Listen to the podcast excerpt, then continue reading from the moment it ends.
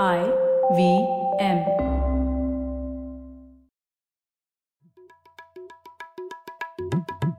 भाई हम हिंदुस्तानियों को बतियाना बड़ा पसंद है। बंगाली में अड्डा, उड़िया में खोट्टी, कन्नड़ा में हरटे और हिंदी में पुलियाबाजी। इस कला के लिए हमारी हर भाषा में एक शब्द है।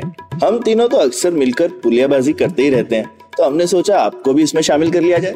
तो आइए प्रणय, सौरभ और ख्याति के साथ करते हैं पुलियाबाजी। हेलो सौरभ, कैसे हैं आप? बस एकदम बढ़िया। ख्याति तुम बताओ?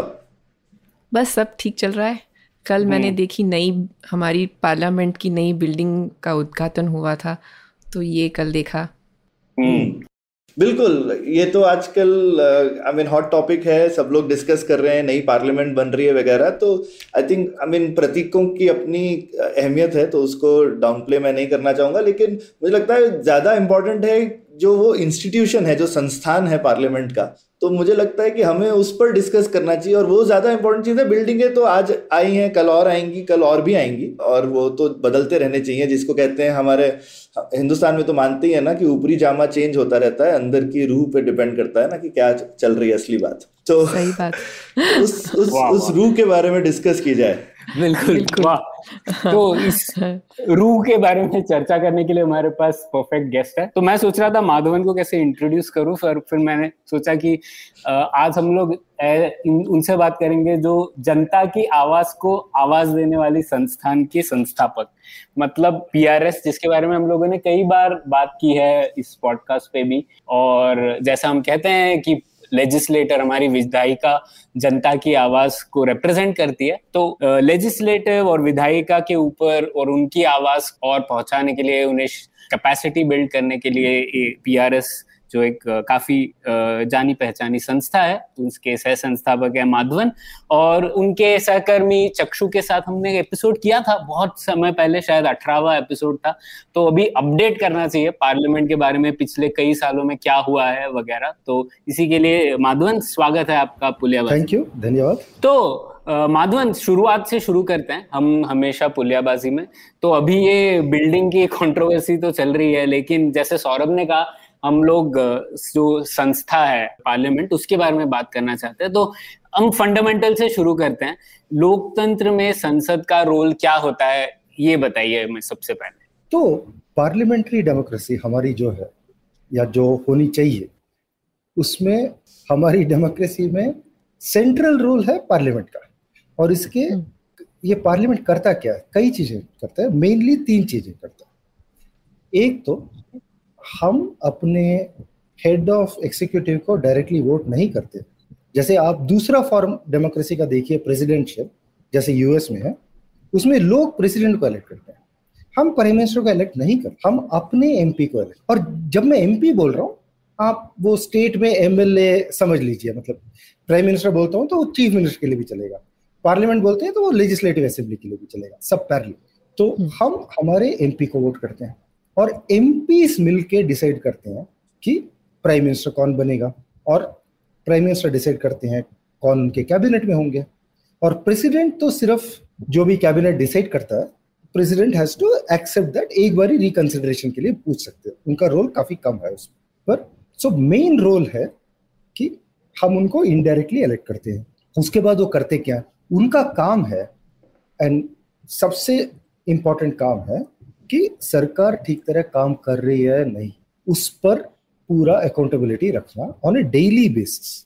एक्चुअली अगर आप द बेस्ट लेसन इस पे अगर आप पढ़ना चाहें, तो जब हमारी कॉन्स्टिट्यूएंट असेंबली में ड्राफ्ट कॉन्स्टिट्यूशन इंट्रोड्यूस हुआ था November nineteen forty eight, introduction के साथ डॉक्टर बी आर अम्बेडकर का एक स्पीच था, उसमें उन्होंने डिस्कस किया है कि प्रेसिडेंशियल फॉर्म क्या होता है, और प्राइम मिनिस्टरियल फॉर्म या पार्लियामेंट्री फॉर्म क्या होता है। और हम हम के मतलब से वो ड्राफ्ट कॉन्स्टिट्यूशन कमिटी, उन्होंने पार्लियामेंट्री फॉर्म क्यों प्रपोज किया, और उनका ये था कि पार्लियामेंट्री फॉर्म में स्टेबिलिटी कम होती है, क्योंकि किसी भी दिन नो कॉन्फिडेंस मोशन से आप निकाल सकते हैं, पर उसके साथ ही अकाउंटेबिलिटी ज़्यादा होती है, क्योंकि आप सवाल पूछते हैं, आप निकाल सकते हैं, तो अकाउंटेबिलिटी रहती है। प्रेजिडेंशियल फॉर्म में फिक्स टर्म होता है चार साल। चार साल प्रेसिडेंट को आप कुछ नहीं कर सकते, unless found of high crimes और सम इनकॉम्पिटेंस के लिए आप प्रेसिडेंट को नहीं निकाल सकते, तो स्टेबिलिटी मिलती है।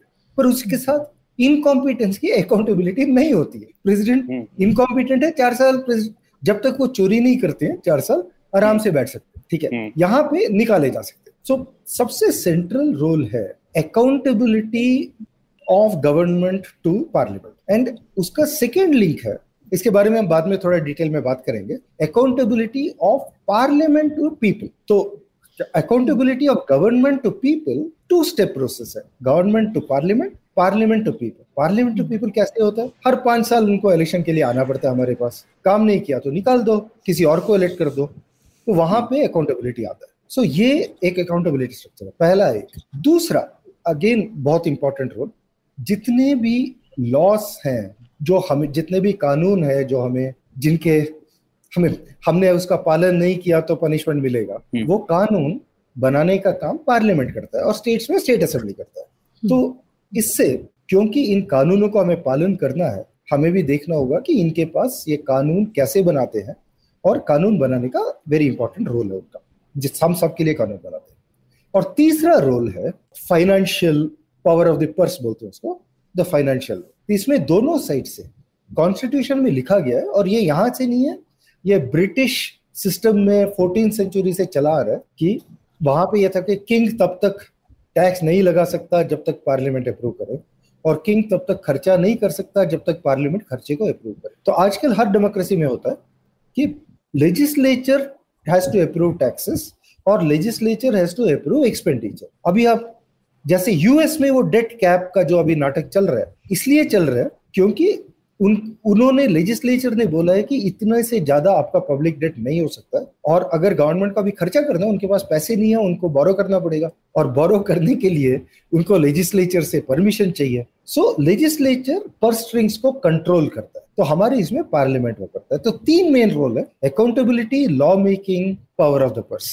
और ये सब करते वक्त एक चौथा रोल जो इन सब में आता है, और भी आता है उसमें, कि एमपीस हमें रिप्रेजेंट करते हैं, हमारे एस्पिरेशंस, हमारे होप्स, हमारे इंटरेस्ट, उसको वो रिप्रेजेंट करते हैं पार्लियामेंट में, और उसको आगे बढ़ाने और प्रोग्रेस, वेलफेयर वगैरह के लिए वो काम करते हैं, और देखते हैं कि government. So that is the fourth. In the Indian system and many other democracies, parliament has one more role जो स्टेट के पास नहीं है, वो है कि अगर कॉन्स्टिट्यूशन ऑफ इंडिया को अमेंड करना है, वो वाला पावर सिर्फ पार्लियामेंट के पास है, तो पार्लियामेंट को करना पड़ेगा। तो ये मेजर रोल है, ये एब्सोल्यूट सेंटर ऑफ डेमोक्रेसी है, क्योंकि पार्लियामेंट ही हम इलेक्ट करते हैं कि हमारे लिए ये काम करे। बिल्कुल।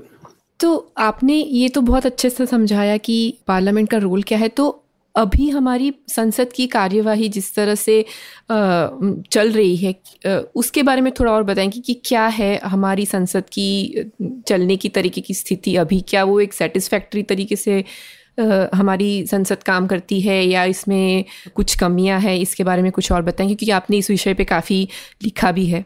आपको पूछना चाहिए था कि संसद काम कैसे नहीं करती है, कैसे करती है, क्योंकि अभी थोड़ा सा कुछ सालों से ये प्रॉब्लम चल रहा है। नहीं तो कुछ कई काफी अच्छी चीजें भी की है संसद ने। तो जैसे अगर आप पिछले कुछ साल देखिए, मेजर रिफॉर्म्स बुक किए हैं संसद के सिस्टम से, डिस्कशन से, जैसे difficult things like GST, difficult reforms like insolvency code, economic reforms संसद ने किए हैं कई चीजें, तो ये नहीं कि नहीं किया।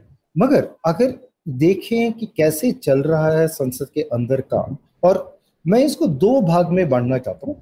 एक जो आप देखते हैं टीवी पे जो होता है लोकसभा या राज्यसभा की कार्यवाही, और जो आपको दिखाई नहीं देता, जो ज्यादातर संसद की समितियों में होता है, पार्लियामेंट्री कमिटीज। तो ये दोनों अलग से देखते हैं। जो पहली बात है जो कि टीवी पे दिखता है, उसमें आ, हम देखते हैं ग्यारह बजे संसद स्टार्ट होता है, डिस्ट्रप्शन होता है, ग्यारह दो क्वेश्चन होता है, बारह बजे आते हैं, तीन मिनट बैठते हैं, फिर दो बजे आते हैं, पाँच मिनट एजेंटिल नेक्स्ट डे, और इससे काम का काफी वेस्ट होता है। इसका कॉस्ट क्या, इसका कई लोगों ने लिखा हुआ है, कैलकुलेट किया है, and I think that is stupidity, कि टोटल पार्लियामेंट का एनुअल बजट ये है, तो एक दिन का इतना है, तो एक घंटे का इतना है, टाइम लॉस का इतना है। तो मेरा काउंटर है कि ऐसे ही है तो संसद ही बंद कर दो ना, तो घाटा ही नहीं होगा, कैंसिल कर दो। तो इसका वेस्ट ये है, जैसे एक एग्जाम्पल देता हूँ, इस साल पूरी budget which is some forty-five lakh or forty-two lakh crore, ऐसी कुछ है, that's not a small number, more than forty lakh crore, ये पूरा बजट विदाउट डिस्कशन पास हुआ।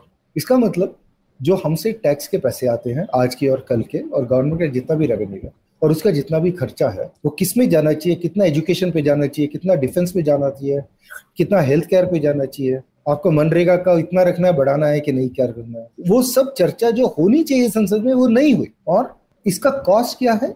इसका कॉस्ट बहुत कुछ हो सकता है। जैसे अगर कोई एजुकेशन, हायर एजुकेशन रिफॉर्म्स के बारे में बात हुई थी, बिल पास नहीं हुई, इससे एक दो साल के जितने भी बच्चे उनको रिफॉर्म नहीं मिला, उसका कॉस्ट आप कैसे देखें। हेल्थ केयर में अगर काम नहीं किया तो इसका कॉस्ट, इस उसका मॉनिटरी वैल्यू कैसे कैलकुलेट करेंगे, आसान नहीं है। तो पर कॉस्ट तो काफी है। सो संसद नहीं कर, काम नहीं करने से काफी I would say loss to the nation होता है। और ये बिल्कुल ऐसे हो गया ना कि अगर कोई कहे कि भाई अगर प्राइम मिनिस्टर या कैबिनेट ने काम नहीं किया तो उनकी सैलरी निकाल के बोला हाँ दो दिन का काम वेस्ट हो गया, ऐसा थोड़ी है। आई I मीन mean, हाँ, उनका एक या दो दिन का वैल्यू जो है वो अपॉर्चुनिटी कॉस्ट से हमको देखना चाहिए ना कि अवसर लागत क्या है भाई। उस उस टाइम पे वो उस टाइम पे वो जो कर सकते थे अचीव उन्होंने नहीं किया, तो उसी तरह से पूरी संसद तो कितना ही कुछ कर सकती है अगर चाहे तो।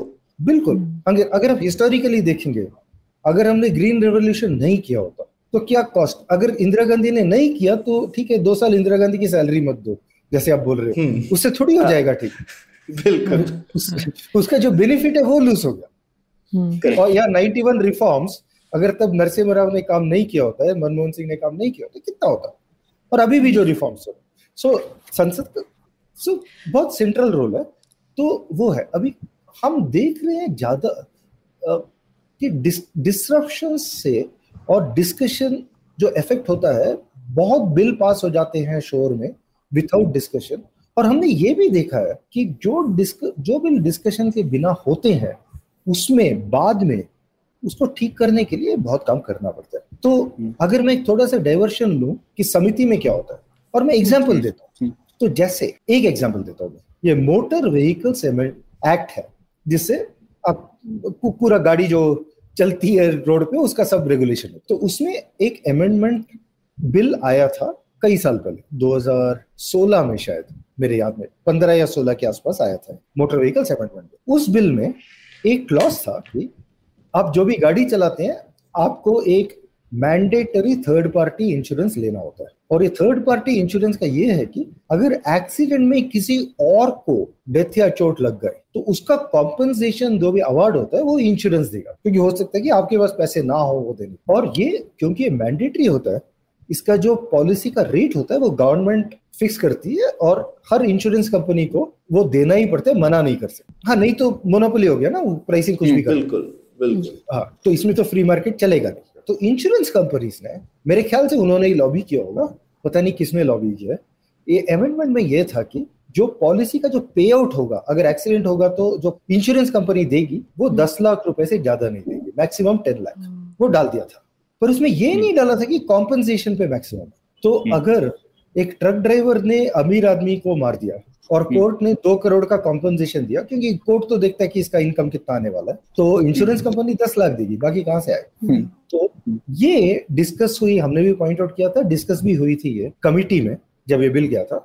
और जब बिल कमिटी से वापस आया पार्लियामेंट में, उन्होंने सजेस्ट किया और जब बिल पास हुआ ये वाला क्लॉज डिलीट कर दिया ताकि पुराने टाइप पे रहे। तो जब का, संसद काम करती है और कमिटी काम करती है, वो काफी उसे इम्पैक्ट आता है। ये बहुत अच्छा एग्जाम्पल आपने दिया, क्योंकि काफी बार ना लोग ऐसा सोचते हैं कि अच्छा सरकार तो सोच कुछ सरकार अपना काम कर रही है, वो सोच समझ के कुछ बिल लेकर आ रही है, फिर ये संसद में तो बस हल्ला ही होता है, क्यों ये सब करने की जरूरत है, ये तो थोड़ा इनएफिशिएंट हो गया है, ऐसा मतलब कुछ लोग ऐसे कहते हैं। तो जैसे आपने एक उदाहरण दिया इससे कि ये डेलिब्रेशन की भी एक इम्पोर्टेंस है और वो रिव्यू करना कितना ज़रूरी है, नहीं तो वो चीज़ें ठीक से नहीं हो पाती है। इसका एक और अच्छा उदाहरण है ना माधवन, जैसे आपने ही लिखा था वो फार्म लॉस के बारे में, और किस तरीके से पार्लियामेंट को पूरा बाईपास कर दिया था और उस वजह से हमें कितना नुकसान हुआ। शायद वो पॉलिसी ठीक ठाक थी और शायद वो अगर पार्लियामेंट में डिस्कशन होता तो उसके और फायदे हो सकते हैं। तो उसका कुछ उदाहरण बताइए ना, वो, वो हाँ, किस तरीके से पार्लियामेंट के थ्रू बेहतर हो सकता था। पार्लियामेंट का एक और काम होता है ये कि जैसे पॉलिटिक्स में, जैसे पॉलिटिक्स तो कंट्री को रिफ्लेक्ट करता है। डिफरेंट इंटरेस्ट हैं, डिफरेंट व्यू पॉइंट्स हैं बहुत लोगों के, और पॉलिटिशियन का काम है कि ऐसे लॉ बनाए जो इन सब डिफरेंट इंटरेस्ट को मीडिएट करके कुछ बीच का रास्ता निकाले। पॉलिटिशियन का मेन काम यही होता है कि क्योंकि सब ऑपोजिट इंटरेस्ट होते हैं तो कैसे निकाल, और ये पार्लियामेंट बेस्ट बॉडी है, पार्लियामेंट और उसकी कमेटी, जिसमें नेगोशिएट करके बीच वाला निकाले। और निकालने से एक फायदा होता है, जैसे अगर कोई बिल कमेटी गई, और कमेटी तो ऑल पार्टी कमेटी होती है, और कमेटी ने अगर रिपोर्ट दे दिया और सब पार्टी के लोगों ने उस पर साइन कर दिया, और करते वक्त आपने नेगोशिएट किया, आपने आगे लाए जो भी, जैसे आप काफी बिल देख सकते हैं, जैसे जीएसटी काफी कॉम्प्लेक्स इश्यू है, उसमें स्टेट्स, कुछ स्टेट्स को लॉस हो रहा था, कुछ को फायदा हो रहा था, उसके लिए कुछ कॉम्पनसेशन बनाया गया, उसके लिए ये इंटरस्टेट का ये निकाला गया, ये सब कमिटी में काम हुआ। पर एक बार ही वो कंसेंसस बन गया, उसके बाद हर पार्टी ने उस पर तो हाँ तो बोल दिया, अभी अपोज करना मुश्किल हो जाता है क्योंकि आपने तो हाँ बोल दिया पब्लिक में। तो इससे कंसेंसस बनाने का काम करता है पार्लियामेंट। ये फार्म बिल्स में ये वाला जो कंसेंसस बनाने का जो काम है वो स्किप कर दिया, तो लोगों लोगों के अलग अलग पॉइंट्स ऑफ व्यू हैं, वो लिए नहीं गए, तो उन्होंने भी अपनी तरफ से, अगर समझिए कि अगर मैं अस्सी परसेंट आपके साथ सहमत हूँ और बीस परसेंट नहीं हो, हो सकता है कि वो बीस परसेंट हम डिस्कस करें, उसमें से दस दस होके नब्बे पे मैं मान जाऊँ, पर अगर आप बात ही नहीं करते तो मैं भी अड़ जाऊंगा, आप बात नहीं कर रहे मैं क्यों बात करूँ। तो ये वाला नाटक चला फार्म बिल में, तो it could have been negotiated is my guess. तो आपको कैसा लगता है, आप तो भी बहुत समय से संसद को देख रहे हैं माधवन, अलग अलग सरकारों के बीच में, सेम सरकारों में अलग अलग ऑपोजिशन लीडर्स और अलग अलग तरीके के एमपीज के साथ में, तो आपको कैसा लग, मतलब ऐसा कुछ नहीं है कि हमारी संसद काफी समय से, और आपने अपनी संस्था भी से खोली थी कि भाई संसद और अच्छे से चले, तो हम सिर्फ यही चाहते हैं कि वो इम्प्रूव करे, और क्या कहते हैं, ये नहीं हो कि ऐसी कोई परफेक्ट स्टेट में तो शायद कभी भी नहीं थी, लेकिन जनरली जो है वो दिशा किस तरफ जा रही है, आपको देख करके लगता है कि काम में ये जो आपने उसके उत्तरदायित्व बताए अलग अलग, कि अकाउंटेबिलिटी है, डिस्कशन है, ये सब ज्यादा हो रहा है कि कम हो रहा है, और किस तरफ हम जा रहे हैं? सो so, मैं इसके लिए थोड़ा लॉन्ग व्यू से देखूंगा, क्योंकि हम रोज के इसमें देखेंगे ना, तो न्यूज़पेपर भी आप खोलोगे तो फ्रंट पेज में यही होंगे कि तीन लोग यहाँ मर गए। एक जैसे वो फैक्टफुलनेस में उसने लिखा है उस किताब में कि आज न्यूज़पेपर में ये नहीं आया कि आज कोई प्लेन क्रैश नहीं हुआ। हाँ बिल्कुल बिल्कुल, नेगेटिव, तो हमें नेगेटिव न्यूज से शॉर्ट टर्म में दिखती है, बाकी दिखती नहीं है। अगर नब्बे परसेंट पॉजिटिव है, दस परसेंट दिखती नहीं है। तो थोड़ा अगर लॉन्ग व्यू देखे तो हमारे संसद में एक्चुअली रिमार्केबल काम किया इन कई जगह से। तो मेरे लिए मोस्ट रिमार्केबल, उन्नीस सौ पचास से आज तक भी हम एक ही देश है, हम मैं दिल्ली से बेंगलुरु आया हूँ, मेरे को वीजा की जरूरत नहीं थी, ठीक है, तो लोगों ने बोला कि ये तो होगा नहीं, उन्नीस सौ पचास में तो ये था कि इंडिया टूट जाएगा, तो बिल्कुल बिल्कुल, तो, तो इसमें पंद्रह साल का समय दिया था सबने हमें। हाँ हाँ, तो एक तो और साथ में, और मेरे ख्याल से दोनों कनेक्टेड है, दैट इसीलिए मैं कॉन्स्टिट्यूशन और संसद को बोल रहा हूँ कि हमारी डेमोक्रेसी भी विद ऑल इट्स प्रॉब्लम चली है। ये कि कोई भी इलेक्शन में अगर कोई सरकार हार जाती है तो वो मिलिट्री या पुलिस को नहीं बुलाती, वो बोलती है ठीक है आप चाबी ले लो, आप आके बैठ जाओ, हम ऑपोजिशन में बैठेंगे। आज इवन इमरजेंसी के बाद सतहत्तर ने भी, इंदिरा गांधी ने वो तो कर दिया था जो भी सतहत्तर, जो इमरजेंसी के टाइम में डेमोक्रेसी गायब हो गई थी, बट हैंड ओवर तो कर दिया था पावर। तो तो ये दोनों मेरे ख्याल से कनेक्टेड भी हैं, क्योंकि एक एडवांटेज बड़ा डेमोक्रेसी का है, दो तीन चीजें आती है उससे। एक तो है कि आप जैसे आज के दिन के जो प्रधानमंत्री हैं उनके आप उन, उनको आप सपोर्ट करते हैं या अपोज करते हैं, कुछ लोग सपोर्ट करेंगे, कुछ लोग अपोज करेंगे, जो भी करेंगे, पर ये है कि सब ये तो मानते हैं ना कि वो इलेक्शन लेजिटिमेटली जीते हैं और वो लेजिटिमेट प्राइम मिनिस्टर है, और अगर उनको आपको निकालना है, हटाना है, किसी और को लगाना है, तो आपको अगला इलेक्शन जीतना पड़ेगा।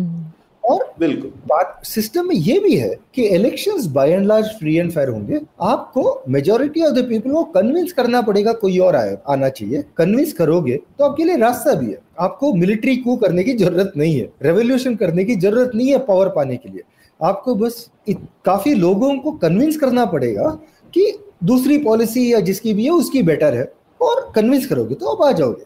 तो डेमोक्रेसी से ये बहुत इसके वॉल्व आते हैं अगेंस्ट वायलेंस, वायलेंस की जरूरत नहीं है, और लेजिटिमेसी आती है, ये दोनों कनेक्टेड है। और मेरे मुझे लगता है कि इंडिया को एक साथ जुटे रहने में डेमोक्रेसी और पार्लियामेंट्री फंक्शनिंग इन सब का भी हाथ रहा है। नहीं तो नहीं तो लोग बोलते हैं आपकी बात हम क्यों माने। तो पार्लियामेंट का लॉन्ग व्यू में, और अगर आप बाकी चीज़ें भी देखें, अगर आप सोशल इंडिकेटर्स देखिए जो नाइनटीन फिफ्टी से आज हम गए हैं, इकोनॉमिक इंडिकेटर्स, हमने इतना बुरा नहीं किया। हमने काफ़ी चीज़ों में, अगर नाइनटीन फिफ्टी का स्नैपशॉट देखें, हमारा लाइफ एक्सपेक्टेंसी कुछ थर्टी थर्टी टू ईयर्स था, अभी सिक्सटी एट ईयर्स आ गया है। काफ़ी चीज़ें हमारी ठीक हुई हैं। ये बात अलग है कि और हो सकती थी, कई पॉलिसीज हमने ठीक नहीं किए, की होते तो हो सकती थी। पर यह भी हो सकता है कि कई चीज़ें और करते तो हो सकता है देश टूट जाता, हो सकता है कि कुछ और हो जाता या पॉलिसी नेगेटिव हो जाता। अब ये हाइपोथेटिकल तो कुछ भी हो सकता, पर हमें पता है कि तो पार्लियामेंट का इन चीज़ों में काफ़ी रोल रहा है कि प्रोग्रेस हुआ है देश में, और उसमें उनको देना चाहिए क्रेडिट तो देना चाहिए लॉन्ग लॉन्ग व्यू। और अभी भी हो रहा है, जो भी हो रहा है वो पार्लियामेंट्री सिस्टम से ही हो रहा है। जितने भी हमारे फ्रस्ट्रेशंस है उसके थ्रू भी काम तो चल ही रहा है। और स्पेशली जो दूसरी चीज मैंने बोली थी, एक तो हम देखते हैं, जो देखते नहीं है, कमिटीज कमिटीज में बहुत काम होता है। अगर आप कमिटीज के रिपोर्ट देखेंगे, डिटेल्ड काम होता है, अच्छे सजेशंस आते हैं, वो लोगों से मिलते हैं, लोगों के सजेशंस लेते हैं, उसके बाद आगे बढ़ते हैं, तो उनमें काम होता है। लेकिन माधवन, कुछ पिछले कुछ सालों से एक तो ये स्टैंडिंग कमिटीज को रेफर करना बिल्स, वो शायद कम हो गया है ना। और जैसा आपने भी लिखा था, ऑर्डिनेंस और ये रीप्रोम्युलगेशन वाला जो रूट है उसका काफी ज्यादा प्रयोग होता है।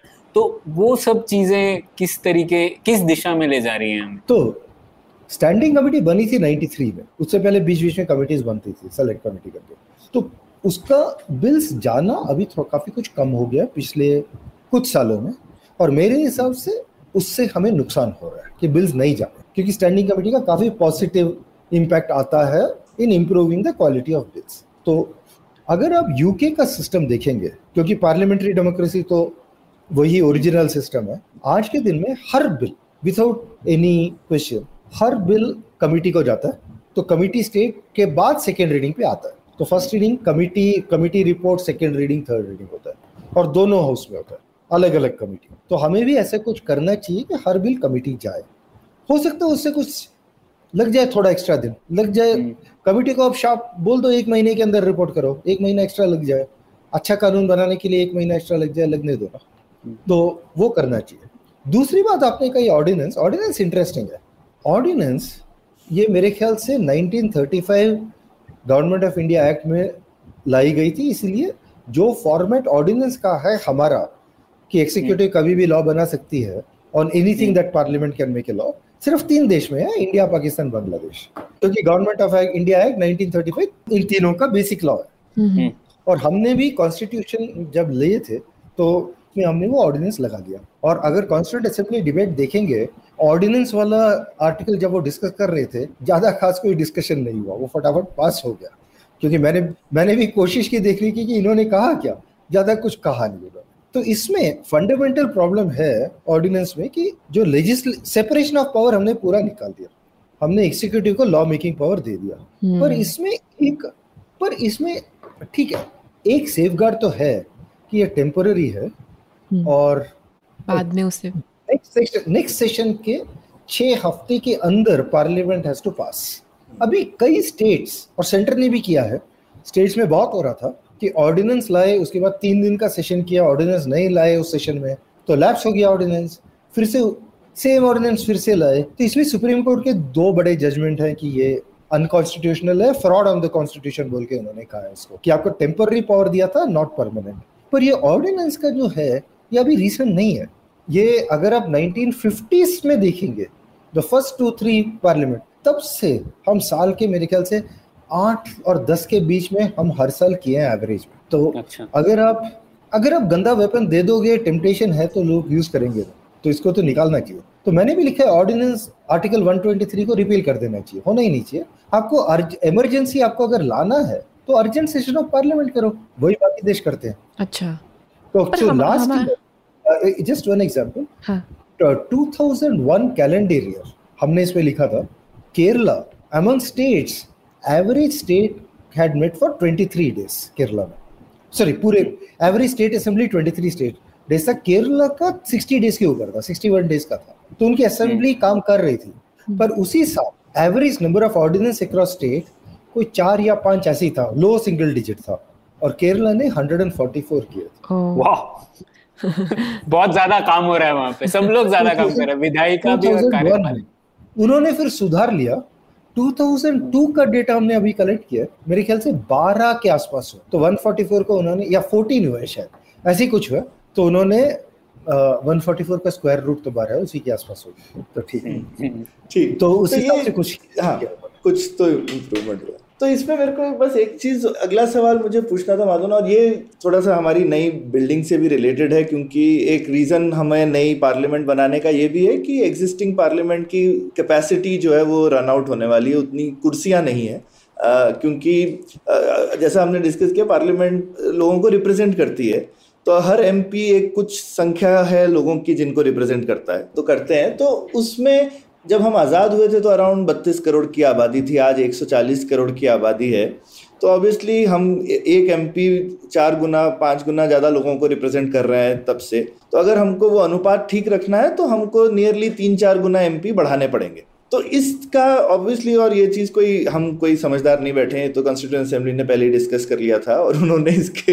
सोल्यूशन भी बताए थे, तो इसके बारे में कुछ बताइए कि वो वो क्या सोल्यूशन है, किस तरह से होने वाले हैं, और क्योंकि हम उस उस घड़ी के आसपास हैं जब ये चेंजेस होने वाले हैं, तो इस बारे में कुछ बताइए।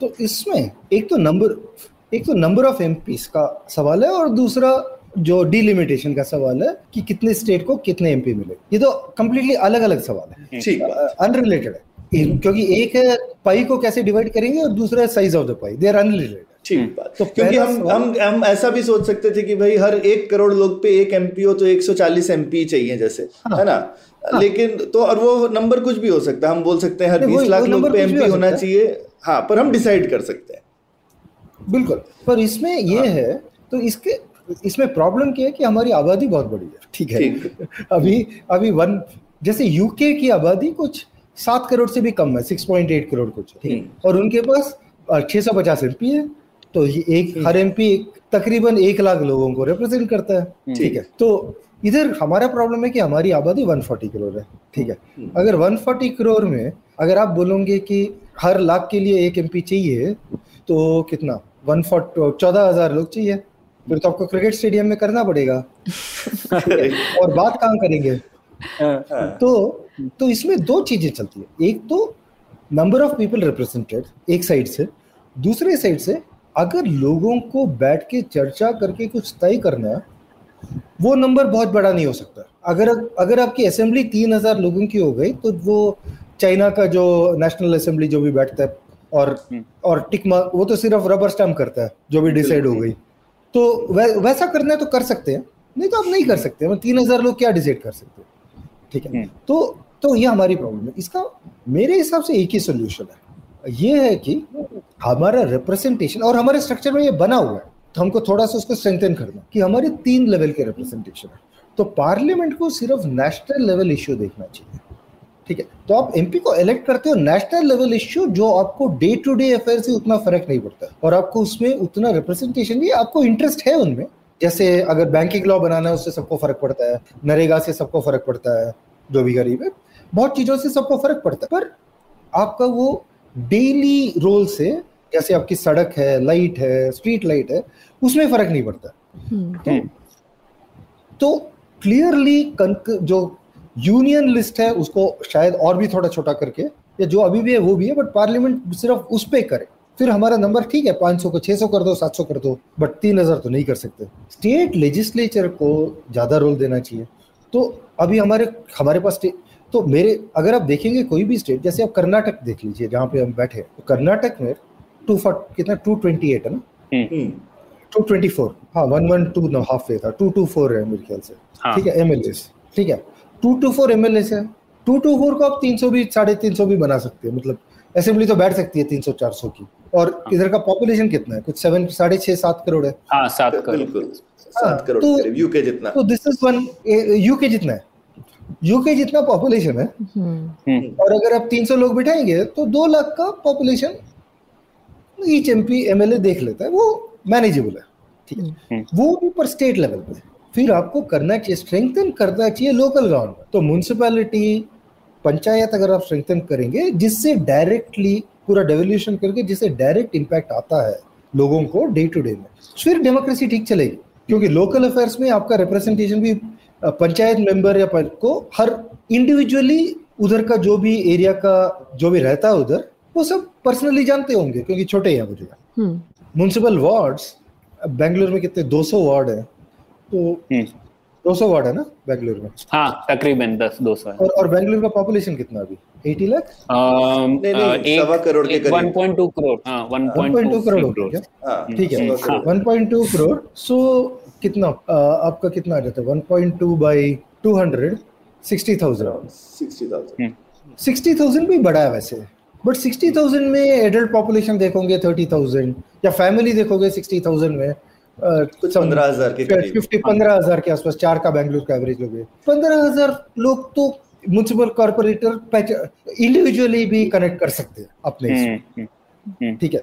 तो काम होना चाहिए लोकल पे। तो इसका सोल्यूशन यही है कि आप छोटे इस पे ज्यादा पावर दो और बड़े को बड़े चीजों पे रखो।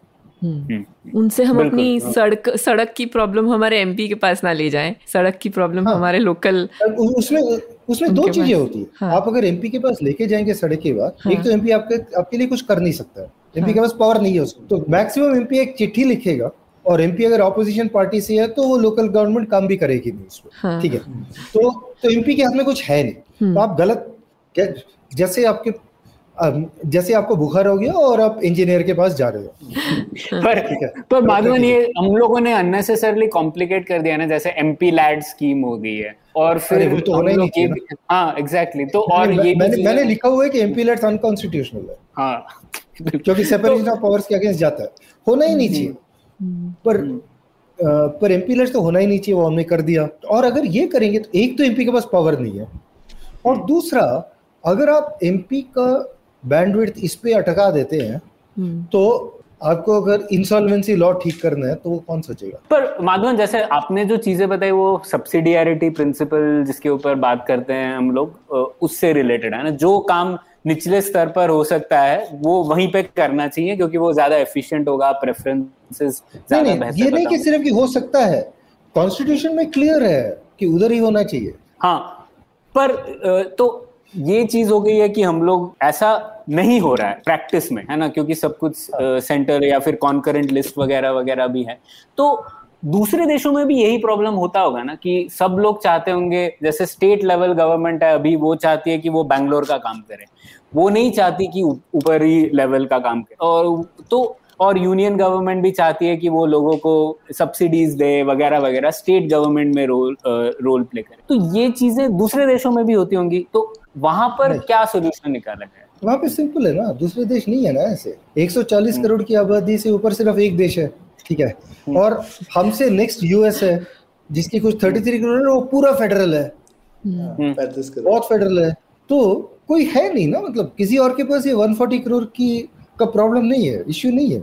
हमारा एक सौ चालीस करोड़ से हम स्टार्ट कर रहे हैं, हमारा गेम ही अलग है। जैसे यूके में यूके में वो कर लेगा, एक लाख का पॉपुलेशन है एमपी का, वो दोनों कर लेगा, वो भी कर लेगा ये भी कर लेगा। हाँ, और वहाँ तो सेकेंड लेवल ऑफ गवर्नमेंट है ही नहीं। हाँ, काउंसिल्स हैं पर प्राइमरली यहीं से जाता है वो। सो गिवन पॉपुलेशन हमको हर स्टेट को, हमारा हर स्टेट एक यूरोपियन कंट्री है, तो, तो हमारा इंडिया ईयू जैसा है, not constitutionally but population wise.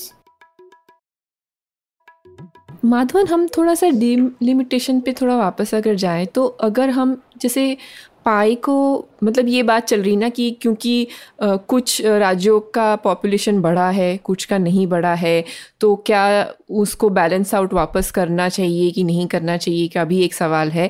तो एक एक एक इसमें एक क्वेश्चन तो ये होता है कि हाँ, अगर एक वन पर्सन वन वोट का सिमिलर स्ट्रेंथ होना चाहिए तो एटलीस्ट मोटा मोटा थोड़ा सिमिलर होना चाहिए।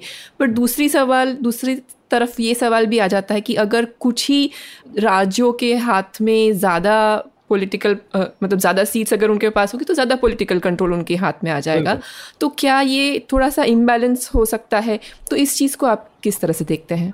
तो इसमें भी दो ऑपोजिट प्रॉब्लम्स हैं। एक तो है one person one vote basic universal suffrage का बेसिक प्रिंसिपल है कि हर पर्सन का वोट इक्वल होना चाहिए, और कॉन्स्टिट्यूशन में इसीलिए डिलिमिटेशन का डाला हुआ था शुरू में जिन्होंने कि सबका इक्वल। पर अभी हमने वो इक्वल को उन्नीस सौ इकहत्तर में बंद कर दिया और तब से अभी तक इनइक्वालिटी बढ़ती जा रही है। अगर इक्यासी में भी क्या होता तो थोड़ा थोड़ा हर हर दस साल एडजस्ट हो जाता तो इतना प्रॉब्लम नहीं होता। तो अभी क्यूमुलेटिवली पॉपुलेशन डिफरेंस बहुत आ गया पचास साल में। तो पचास साल का पॉपुलेशन ग्रोथ डिफरेंस जो हुआ है उसको आप एडजस्ट करेंगे तो काफी फर्क आएगा। यूपी का जोर से बढ़ेगा, सदर्न वैसे ही वो सबसे बड़ा स्टेट, उसके पास अस्सी सीट है, और बढ़ेगा, और साउथ इंडियन स्टेट का कम होगा क्योंकि उनका पॉपुलेशन ग्रोथ कम हुआ है। तो इससे टेंशन आ रहा है। तो इसका सोल्यूशन क्या है? इसके दो तरह से सोल्यूशन हो सकते हैं। एक तो ये प्रपोजल कई बार आ चुकी है, यूपी ने रेसोल्यूशन भी पास किया हुआ है कि यूपी एक स्टेट नहीं होना चाहिए। ठीक है, गवर्नेंस के लिए भी बहुत बड़ा, गवर्नेंस के लिए भी अच्छा होगा। जैसे मेरे जैसे आप देखेंगे उत्तराखंड निकलने के बाद बेटर काम किया है देन यूपी ने किया, तो छोटे स्टेट का फायदा ही। ठीक है, थोड़ा सो गवर्नेंस के लिए भी अच्छा है। तो शायद हमें एक और, तो पीस मील की जगह एक और उन्नीस सौ छप्पन टाइम स्टेट रीऑर्गेनाइजेशन करके सोचना चाहिए कैसे करना चाहिए। ठीक है, इंडिया के ना पचास स्टेट्स, यूनाइटेड स्टेट्स तैंतीस कितना थर्टी करोड़ तैंतीस करोड़ पॉपुलेशन, पैंतीस करोड़ के करीब है, करीब पैंतीस करोड़ पैंतीस करोड़ में पचास स्टेट है। हां, हमारे तो पचास हो ही सकते हैं बिल्कुल। तो तो एक तो तो हर स्टेट का रिलेट, कोई स्टेट डोमिनेट ना कर पाए, क्योंकि अभी तो यूपी का one sixth of population of India तो डोमिनेट करेगा ही ना। तो तो वो है, तो प्रॉब्लम एक वो है। और दूसरा है, दूसरा सोल्यूशन है, जैसे मैंने अभी जब बात कर रहे थे, हम बोल रहे थे, हम जब बातचीत कर रहे थे कि आप शिफ्ट कर दो ना power from centre to states, federalism. फिर वो टेंशन, तो अभी प्रॉब्लम क्या है कि हमारे स्टेट के लोगों को सेंटर पे जो इन्फ्लुएंस है वो कम हो जाएगा रिलेटिवली, पर अगर सेंटर पे इन्फ्लुएंस का इम्पोर्टेंस ही आपने थोड़ा कम कर दिया और ज़्यादा चीज़ें जो आप डेली चाहिए वो स्टेट और लोकल लेवल पे हो रही है, तो वो टेंशन भी अपने आप कम हो जाएगा। तो मेरे ख्याल से ये टू प्राउंड है, मीन दोनों करना पड़ेगा, और दोनों करने से ये थोड़ा ये, क्योंकि हमें कोई ना कोई सोल्यूशन तो निकालना ही पड़ेगा। अभी अभी तो डिफरेंशियल बहुत ज़्यादा हो गया। हाँ, इसमें एक चीज मेरे को हमेशा लगती है, ये आई मीन उल्टा ही हो रहा है, इसकी टेंशन की वजह से आपस में आई मीन विवाद बढ़ रहे हैं, लोगों में लड़ाई झगड़ा भी बढ़ रहा है। लेकिन ऐसा नहीं होना चाहिए कि कर्नाटका को, कर्नाटका तो बहुत बड़ा स्टेट है और अमीर भी है। ऐसा भी एक चीज़ है कि हमारे अमीर स्टेट्स का पॉपुलेशन कम है, तो अमीर स्टेट्स को और अट्रैक्ट करना चाहिए कि हमारे यहाँ और लोग आके बसो, तो हमारे यहाँ ऑलरेडी सीटें उससे बढ़ जाएंगी। लेकिन उससे उल्टा होता है, वो मना करते हैं यहाँ मत आओ। तो इससे इंसेंटिव नहीं मिलना चाहिए अमीर स्टेटों को कि भाई आप यूपी बिहार से और लोगों को आकर्षित कीजिए। भाई अगर यहाँ कर्नाटका में एक पाँच करोड़ लोग यूपी के आके बस जाएं, बहुत जगह है, आराम से बस सकते हैं, है ना, तो यहाँ पे सीटें भी बढ़ जाएंगी, लड़ाई झगड़ा ही खत्म। लेकिन लेकिन हम देखते हैं असली में उल्टा होता है, ये बोलते हैं और कम आओ, तो ये फिर तो सीटें उनको और ज़्यादा मिल जाएंगी। अरे भाई आप और लोगों को बुलाओ और सीटें ले लो। पर आ रहे हैं ना, जैसे आप देखेंगे नहीं पॉलिटिकली, लेकिन एक्टिव, लेकिन हाँ, लेकिन एक्टिव अट्रैक्शन नहीं है। वो लोग तो नेचुरल मूवमेंट से आ रहे हैं, लेकिन हाँ, अगर हम देखते हैं कि ये होगा नहीं कर रहा होगा, वो वो तो हर जगह ऐसे ही होता है ना। जैसे अब यूएस में इमिग्रेशन को देखिए, इमिग्रेशन हो रहा है पर पॉलिटिकल नॉइज एंटी इमिग्रेशन ही रहेगा। करेक्ट, वो वो वो डेमोक्रेसी का प्रॉब्लम है ना। आप लोकल पॉपुलेशन जो ज्यादा है उसको, उसकी तरफ बात करोगे ना, बिल्कुल बिल्कुल, और कुछ तो चीज नहीं होगा।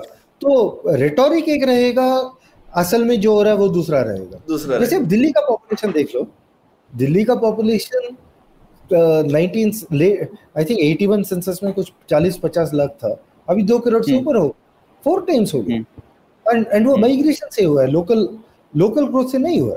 और माधवन, शायद उसका एक और पहलू भी है कि जो फिस्कल फेडरलिज्म की बात करते हैं हम, वो भी जरूरी है अगर पावर शिफ्ट करना है स्टेट्स में। तो जैसे हम लोग अक्सर कहते हैं कि अगर जनरल पर्पस ट्रांसफर्स स्टेट्स को ज्यादा मिलेंगे तो शायद ये इतना बड़ा मुद्दा नहीं रहेगा कि यूनियन गवर्नमेंट पे क्या हो रहा है। अगर स्टेट गवर्नमेंट ज्यादा पावरफुल होंगे तो वो अपने डिसीजंस खुद ले सकते हैं। तो, तो ये बिल्कुल सही कह रहे हैं आप।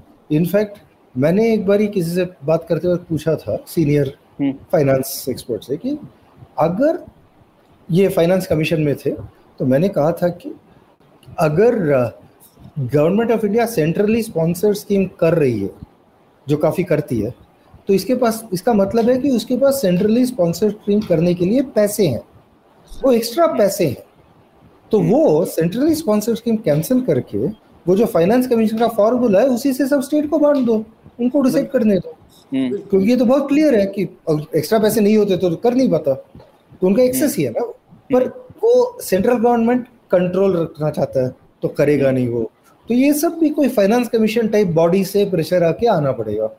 एंड एंड पब्लिक फाइनली इन सब में more public education, public awareness चाहिए एटलीस्ट एट सम लेवल, नहीं तो नहीं होगा, नहीं तो ये सिर्फ एक्सपर्ट्स के बीच में बात चलेगी, फिर कुछ समझौता हो जाएगा, सम एडजस्टमेंट हो जाएगा और आगे बढ़ेंगे हम बस।